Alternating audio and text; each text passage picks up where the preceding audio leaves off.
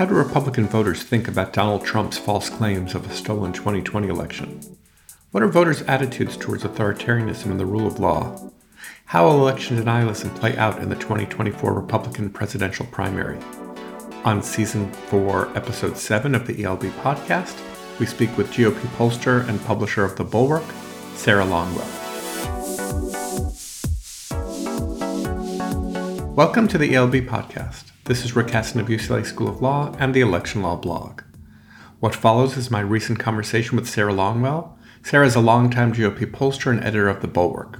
She has been conducting a series of focus groups with Republican voters and others, and she really has the pulse on the base of the Republican Party.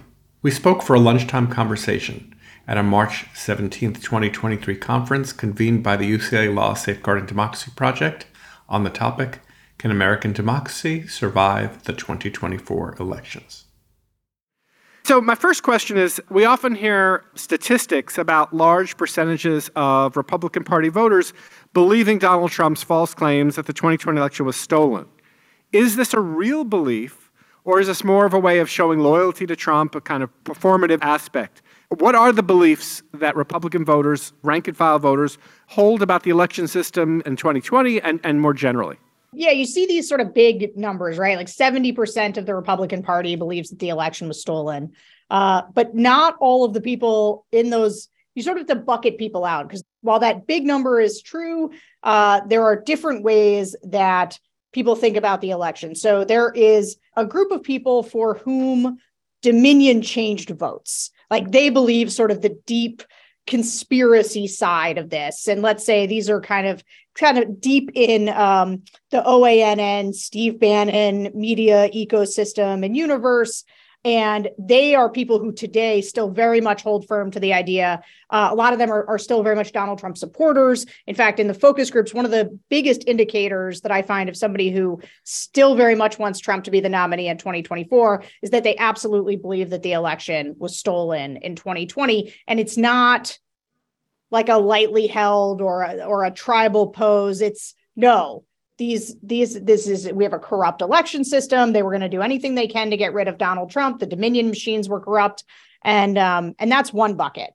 There's another bucket that is um much more it's much more of a tribal pose you know the, where they say you know democrats cheat i don't like democrats and they cheat uh, and i just something was fishy something was off about the election these people are are great in focus groups because they say things like well when I went to bed election night, Donald Trump was winning.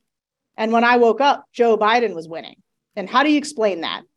And you say, well, they counted more votes overnight and Joe Biden pulled ahead. And that is definitely an insufficient uh, answer. But they don't have this like concrete idea or some grand conspiracy. They just sort of think something was off. And, and this is where the media ecosystem on the right is really important because you did have a lot of people, both uh, in the media and also elected officials, who were sort of treading a line that was like, well, you know, there's always some fraud, and you know that we need to do more about election integrity and security, and so that's like a different bucket. Um, and a lot of the people in this bucket of uh, they say right now these are these are people who want to are interested in moving on to, to ron desantis. Um, they are not sort of the always trumpers. And one of the reasons that they want to move on to ron desantis i always find this interesting is because they think he is more electable. Donald trump has been losing elections. And implicit in that rationale is the idea that the 2020 election was not in fact stolen, uh, that Donald Trump is losing elections, that he is alienating too many people. And that's something that's pretty clearly articulated. There's also like a third group that I would just throw out there that's a much more it's it's the the Mollie Hemingway rigged argument. Um, which I, don't know if people are, are familiar with this, but this is the idea not that there were Dominion machines, not that there was ballot dumping, but that because of the pandemic, Democrats passed laws, made rules uh, that sort of changed the game and this is sort of a more Wall Street Journal friendly argument that it was about the rules changes that were unfair because of the pandemic that sort of put the thumb on the scale uh, for Democrats. And so that big number contains sort of a range. Uh, and I would say that you're seeing that number come down somewhat because that sort of middle group after the midterms, the midterms were one of these things where a bunch of people had to say, you know what, we're losing. And so that I think it, started to eat away at sort of that middle bucket that I was talking about. You started to address this when you talked about 2020 versus 2022. What do you think the attitudes are about the fairness of the upcoming 2024 elections, or, or, are we too far out from that? I mean, one one thing I've noticed is Donald Trump started saying we've got to start doing what he's calling ballot harvesting. So there's maybe not going to be an attack on mail-in votes. But do we have any sense of where things are headed going forward? So this is one of the most interesting things to happen after 2022 is that the way that there's a lot of self-soothing that that goes on on the right, and one of them is well, Democrats have have changed the rules uh, that are favorable to them, and we need to do that too. Um, and you know, Donald Trump waged an all-out assault on mail-in voting, and there's a bunch of people in the Republican Party, including people like Steve Bannon uh, or the guys at Talk uh, Turning Point USA, who say we have to play this game too. We cannot sort of cede this to Democrats. And that is ultimately sort of a positive thing in the sense that they are made using it as an excuse for why they were losing, that they're not participating in this, which means that I think you're going to see some of them become more open to some of the election reforms that make voting more accessible. And so the language that they use will sound adversarial in the way that they do it, but ultimately the outcome is is that more people I think are open to making access easier. So not just focusing on Republican voters, but on voters generally. In this polarized atmosphere, what do we know about voters' tolerance towards authoritarian ideas, towards using violence to resolve close elections? Has anything changed in the American public on these issues or not? I mean, certainly people do not say things like, I really like authoritarianism, right? No, nobody says that. Uh, and nobody says I like violence. Uh, you know, people condemn violence, but they they also rationalize things. Like they think what happened, like uh, voters when they talk about January 6th, it was wrong. You know, the people going in there, uh, but they do a lot of what about, you know, well, what about Black Lives Matter? Why were the people on January 6th punished, but the Black Lives Matter people weren't? But generally speaking, uh, no, I, I just, I think the thing about violence is the temperature is really high around politics now, and we have elected officials. You know, it, it used to be that elected officials, you could sort of expect them to understand that their words mattered, that they had to choose them carefully, that they would have some followers that would take things uh, in a in a hot environment uh, and and take things too far, and that it was their responsibility to bring that temperature down. And that just wasn't what Donald Trump did, right? Donald Trump, his plan, and he will do this going forward too, is to turn that temperature up all the time. He does not have a responsible bone in his body, and so I now obviously worry.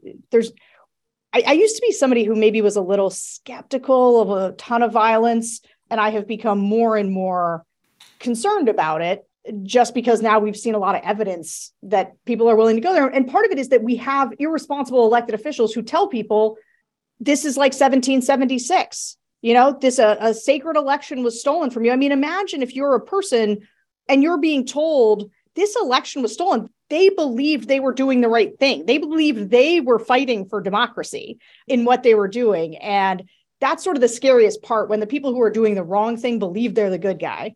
Let's turn to Donald Trump and his standing in the Republican Party today. Is, is he the prohibitive favorite to win the nomination over someone like Ron DeSantis? Will indictments help him, hurt him, make no difference? What, what's the state of the Republican electorate right now? It's absolutely too soon to say. I mean, I've been doing this, uh, I've been answering this version of this question a lot. And the thing is, is there's a whole bunch of stuff we have not seen. So Donald Trump, we have not seen much of over the last year. I think it remains to be seen whether or not he can repeat, whether or not he's still the same guy, whether or not his his his shtick uh, is like completely tapped out with voters, or can he still fill stadiums? But at least with you know Donald Trump, one of the things I would say about voters is their relationship with Donald Trump is very deep, sort of good, bad, ugly. They know Donald Trump's about. There's nothing new they can learn about him.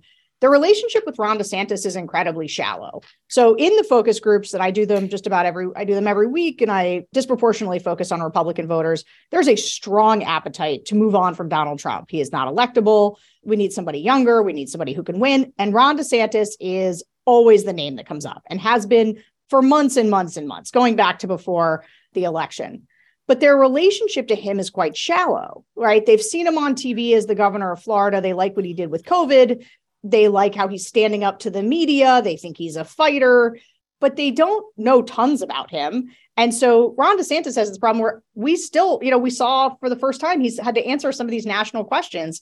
We just learned what his position is going to be on Ukraine, which is indistinguishable from from Donald Trump's. And uh, I think that was a hard thing to learn for a bunch of people in the party who would like to have an, a, an elected leader who has a different position on international affairs than Donald Trump. But I think that Ron DeSantis, while a lot of people do want to move on from Trump, he's untested. And when they see him on the national stage, how will they feel about him is a totally unanswered, unknowable question, whether or not he's got the stuff. It's why you're seeing these stories come out about him being kind of prickly and kind of a little maybe a weird guy. There's a story that actually I thought was the first thing that humanized DeSantis for me about him eating pudding with three fingers uh, in front of his staff. Like that, uh, that kind of stuff is going to start to come out from him. He's going to be under the glare of a national spotlight, and how he does, and he's also going to have Trump attacking him in the most grotesque ways imaginable. And so those dynamics, I think, are pretty unclear. I will say this: one of the things I started asking in the focus groups was if Ron DeSantis disappeared tomorrow, would you vote? Would you be interested in Nikki Haley or Mike Pence or Mike Pompeo or somebody else in the field? Or would you go back to Trump? Most people say go back to Trump. Um, and so I think if Ron DeSantis does flame out, I don't think people are looking for Nikki Haley. Um, the other thing is, is that Trump very much has a floor. Uh, I think in in while the polling is kind of all over the place in Trump versus DeSantis, one thing that's pretty clear is that Trump is holding on to a hardcore 30% of the party, basically no matter what. And in fact, if he went and ran as an independent, I did this in a poll with Whit Ayres, a GOP pollster, 28% said they would vote for him as an independent candidate, even with a Republican on the ticket. Now, I think that number is too high. I don't think that number sticks long term, but it does mean that he's got this devoted core. And whether or not in a either a crowded field in, in 2024, just like in 2016, um, or if Ron DeSantis loses altitude, the ability for Donald Trump to get a winning plurality, um, you know, he doesn't have that much further to climb. And that's what's so dangerous about Trump. And on the indictments question in particular? Oh, I'm sorry. Make a difference? First of all, I think the indictments are a little different. I, I sort of think this New York one, the Stormy Daniels one's not a great one to start with because people, it's like a sillier one. Um, that I just and and and when Trump Trump is sort of at his best for him, and I, I, use that term advisedly best, but he is able to take sort of the lemons of an indictment and turn it into a PR kind of lemonade. Because there's this rally round Trump effect that happens um, where whenever he's aggrieved, uh, he's able to be that avatar for everybody else's grievance. They they come after me like they'll come after you. Um, I think that the long term, you know, one of the things people talk about when they say that that we should move on from Trump is the baggage, is like the constant, um, you know, this guy's just got a lot going on, and and so I think it it doesn't help him long term necessarily. But right now, one of his issues is he wants everyone to be talking about him all the time. That helps him, and the if if he is indicted, they will talk about him all the time, and he can find a way, I think, to use that to claw back into the pole position a little bit better in a way that in a way that nobody else can. Like this is something that is very unique and specific to him in terms of his ability to take very negative things and turn them into increased devotion from his followers. Uh, so, Sarah, in the 2022 elections, we saw election denier candidates lose support in swing states compared to non denialist uh, Republican candidates. One study I saw found a 2.3% decrease in support for denialists running in these swing states, but denialists won in other states where the races were not closely contested.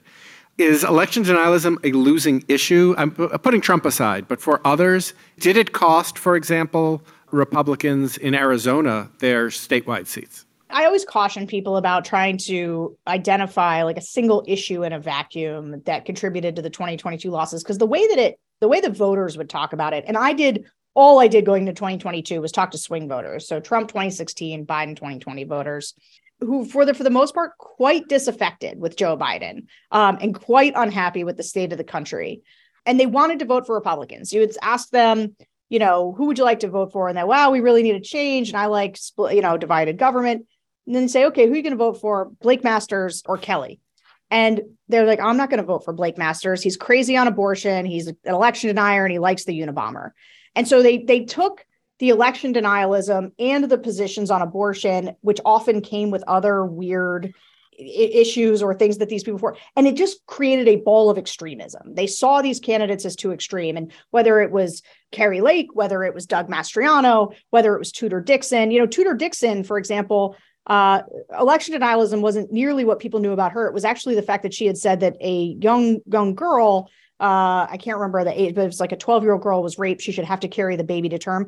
Every voter in Michigan knew that position, and that was it. Tudor Dixon was done over that. The election denialism was also in there as a thing that they said these people are just crazy. Governor of Wisconsin, same thing. They just thought, uh, or the the guy who was running against Evers, uh, whose name is escaping me, but the that was sort of throughout. And so I think election denialism was a marker of extremism that was rolled into other things.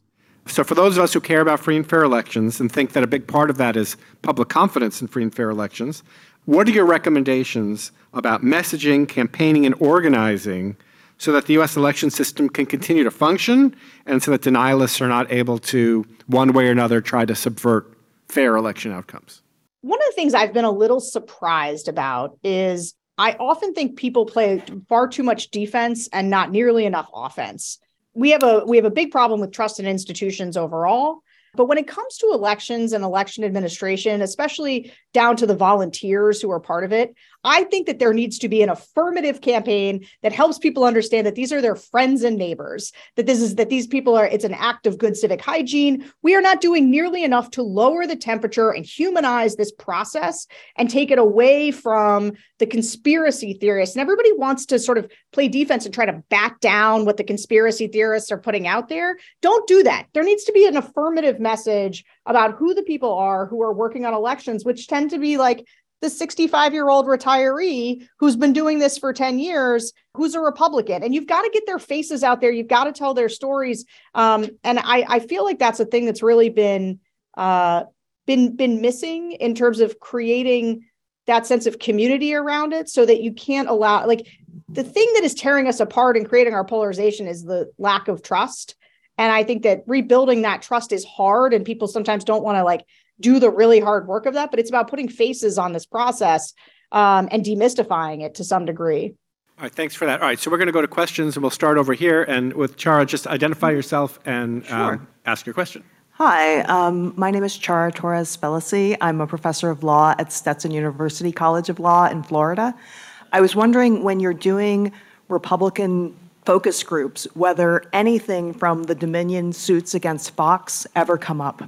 Uh, not so much. Uh, not so much. You uh, would be maybe not surprised to know that in the groups that we have done recently, since that has come out, they are much more likely to be aware of the Tucker Carlson January 6th footage um, and the idea that January 6th was not as big a deal as the media had originally made it out uh, than they were to know about the text messages uh, from Tucker. Now, there was just a poll that came out that said that two out of every five Fox voters knew something about the text messages. One of the things I, I um, try to stress about voters in the focus groups, people sometimes have this impression that they're super read up on all of this stuff. But half the time, uh, the thing that we think we're all talking about, this happens all the time. I remember when Kevin McCarthy, it came out that Kevin McCarthy, um, he had said to Liz Cheney on a call uh, that Trump should resign. And uh, it, that was in like J Mart's reporting, and McCarthy came out and denied it, and then they released the audio of McCarthy saying it. And DC is just in flames over this. It's all we're talking about. And I went into a focus group that night. What have you heard about the McCarthy tapes? No one had any idea what I was talking about. Like they just nobody had heard about it. Same with Helsinki. That happens all the time. And so they are just they are not aware of what happened with the Fox text messages and the Dominion stuff. And nobody nobody brings it up. Nobody said it has not had any diminished impact on Tucker is still the most cited show when you ask people. Fox itself did lose um, some altitude over calling the election for Joe Biden. People were mad at them over that. Uh, and when you ask them like which shows do they watch, you can tell when people say they watch Tucker, they are one type of person who thinks about politics one type of way. When they say they watch Bret Baier in the five, they tend to be sort of in a different bucket. And the Bret Baier bucket is can almost be mapped to I want to move on from Trump. he's got too much baggage. And the Tucker is, which is funny because Tucker said he passionately hates Trump. Um, but the Tucker viewers are very clearly uh, much more likely to be in the still pro Trump camp. If I could just follow up on that a little bit, which way does the causation run? Like, is this a supply issue or a demand issue, or are they feeding into each other? So I talk about something a lot that I call the Republican triangle of doom. Uh, and it is the toxic and symbiotic relationship between the elected uh, GOP officials, the Republican voters, and the right wing infotainment media. And it is mutually reinforcing. Um, right. So, an election denialism is a perfect example of this, where when you started out, some voters, Trump is saying the election is stolen. There are voters who believe him, and they're furious at Fox News for calling the election. And so there's a media ecosystem that is right there to say, yes, this was stolen from Trump. Uh, and so that right wing media infotainment system, it kicks into gear. And then the elected officials start to say, oh no, our voters are going to want to hear that this is stolen. And so the elected officials start to say, uh, yeah, something was really off about this election, which leads more another category of Republican to be like, wow, something must have been wrong with this election. And it just keeps reinforcing each other until you get 70% of the party believing that an election was stolen. Question from this side, please. Uh, hi, uh, David Holtzman again. I've uh, I graduated from the UCLA, UCLA School of Law in the Public Interest Law program. I've uh, been a poll worker, uh, president of a League of Women Voters chapter in LA, and uh, advocate for electoral reform. Um, with your polling and your public opinion research, you say that mm, people think it's like 1776 all again, and they really believe that they're fighting for democracy uh, when they're obviously not really doing that. They have this belief. I have a question is really about how strong that belief is. And the way I want to ask it is, you know, how much of what they're doing is not so much because they believe the election was stolen, um, but they like the people they're hanging out with. They, they um, see this as an opportunity to have fun and make points with their social group and uh, maybe you know come out with some sort of social halo out of this, or you know even impress the members of the opposite sex, like a lot of radicals used to do when I was younger. Um, how, how, real, how strong? Have you researched this question? How much they really believe it versus uh, and and how. And, and also, like when I was in college, I did a paper on you know, reasons to lie for pollsters, and the professor who was a pollster gave me an A on it. Um, how much do you think they're telling you the truth when they're saying they really believe this stuff?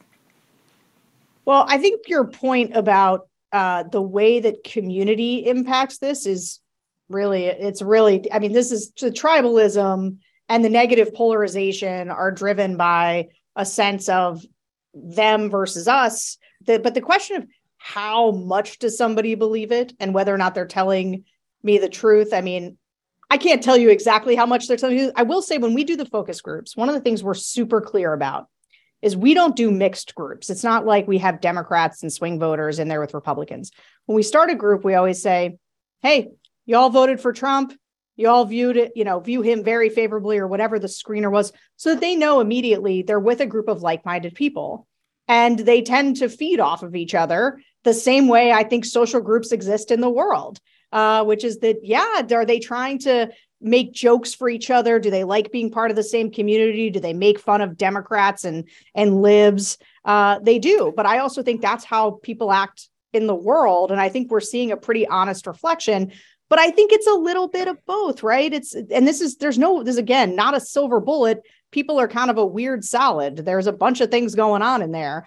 Um, and one of them is, hey, the people in my tribe think it's cool that I showed up at a protest at the Capitol and I want to see how hard, you know, show them how hardcore I am. That's why they're posting it on social media because it is a validation to their tribe.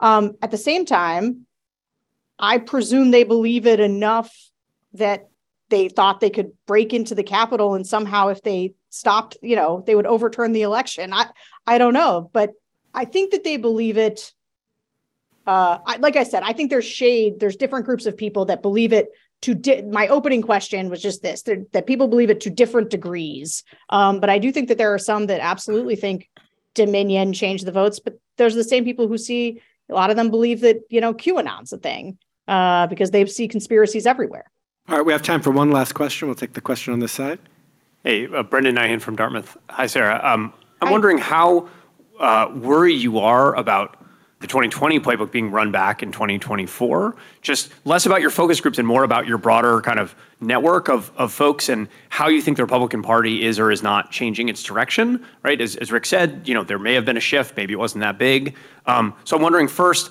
how worried are you based on what you're hearing about that overall uh, direction, right? Um, you know, given, for instance, what we saw in Arizona in 2022. And then second, how worried are you about Ron DeSantis taking this kind of different approach, but also using government power in a way that makes some people squeamish um, about, a, in some cases, a different set of, of Democratic norms. He was kind of uh, election overturning curious, but he never quite went as far as Trump did. So I wonder how you, as someone who's a very prominent anti Trump Republican, think about him. There's a bunch of questions in there, so you may have to repeat them. Uh, so I'll just say broadly, in terms of my level of concern, um, I am very alarmed. I have been very alarmed for some time. I sustain a relatively high level of alarm uh, at all times. Um, in, in, in part because what I see, not just in the focus groups, but generally in the Republican Party, has genuinely shocked me. Um, and and I've I am now live in a state of being like shocked but not surprised. I was shocked but not surprised to see DeSantis call the Russian invasion of Ukraine a territorial dispute. Uh, that's uh, that's it really is unbelievable and yet tactically i understand okay ron desantis has decided he is going to run by trying to pick off donald trump's base and he is going to have there be no daylight between his and trump's policy positions but my concern i think my highest order concern is again some of what i outlined electorally which is i genuinely see a path for donald trump to become president again. And we don't have time to run through the thought exercise of what a second Donald Trump term could look like. But I would just ask you to genuinely think for a minute about what it would mean for our country to have had somebody try to overturn an election and then for us to democratically reelect that person. What it would mean for the world order. It is a it is catastrophically frightening. And so i feel like we should be doing everything we can to make sure that doesn't happen. And that's that puts you in a in a tough position because Ron DeSantis, who's basically copying Trump, then is the alternative. Right now, it seems to be the best alternative. Now, does that dynamic remain? I don't know. I will say that the Republican Party has moved to a place where somebody like Nikki Haley, somebody like Mike Pence, somebody like Mike Pompeo, Chris Christie, just any of the people who are from the before times, before Trump, nobody wants them. I mean, people say in the focus groups, we're not going back. And they mean that. They mean America first. Donald Trump showed us a path. We're staying on this path. And so the party has changed and they have not yet figured out. I mean, we are watching Donald Trump do the same thing he did in 2015. We are watching a Republican Party that continues to be paralyzed by this, not attacking him. The candidates are not taking him on directly yet. I mean, Nikki Haley's the only one really in, but there's lots of people who have a major interest in Donald Trump not being the nominee. And it's still like a coin toss that he could be. So I am alarmed uh, by all of those things. And I'm just alarmed by the general direction of the party. Like it's good that a bunch of the election deniers were defeated in the midterms. A lot of people had to work really hard to do that. We had to convince a ton of swing voters. Uh, and without the abortion ruling, I'm not sure it goes that way. Uh, and so I think we're still in a tough place. And I think sustaining that level of alarm is hard for people. But you know what? The one thing I know about authoritarian playbooks is that they want us to be exhausted. Um, and so the biggest thing for all of us is to, when we stare this stuff down, to not become exhausted by it, to know that we still have to chip away. I spend my time constantly trying to give people that like Al Pacino speech in any given Sunday that like every day we've got to fight for the five inches in front of our face. We are not going to we are not going to win over the always Trumpers. We're not going to convince mass amounts of people, but like we've got to pull 5% of people into that pro democracy coalition. And we've just got to build that. And we've got to build it to, to be enough to beat back the illiberal forces. On the specific thing about DeSantis, you know, versus Trump, like one guy did a coup and one guy hasn't yet both have illiberal impulses. We're seeing a lot of that from DeSantis. If Donald Trump had never existed and Ron DeSantis showed up in this form, I would have the same reaction to him, I think, that I'd had to Donald Trump back then, which is to say, this guy's not a conservative. He's running these silly culture wars. He's an unserious person, um, just trying to wedge people apart. Uh, I still think he's preferable to a second term of Trump, and that I'm in a I'm in an anybody but Trump mode for the primaries. And then I think that the only way that the Republican Party reforms itself in the long term is through sustained electoral defeats. And I think we have to continue to try to deliver those. Well, those are some sobering thoughts. You've cheered us all up. Uh, join me in thanking Sarah for joining us.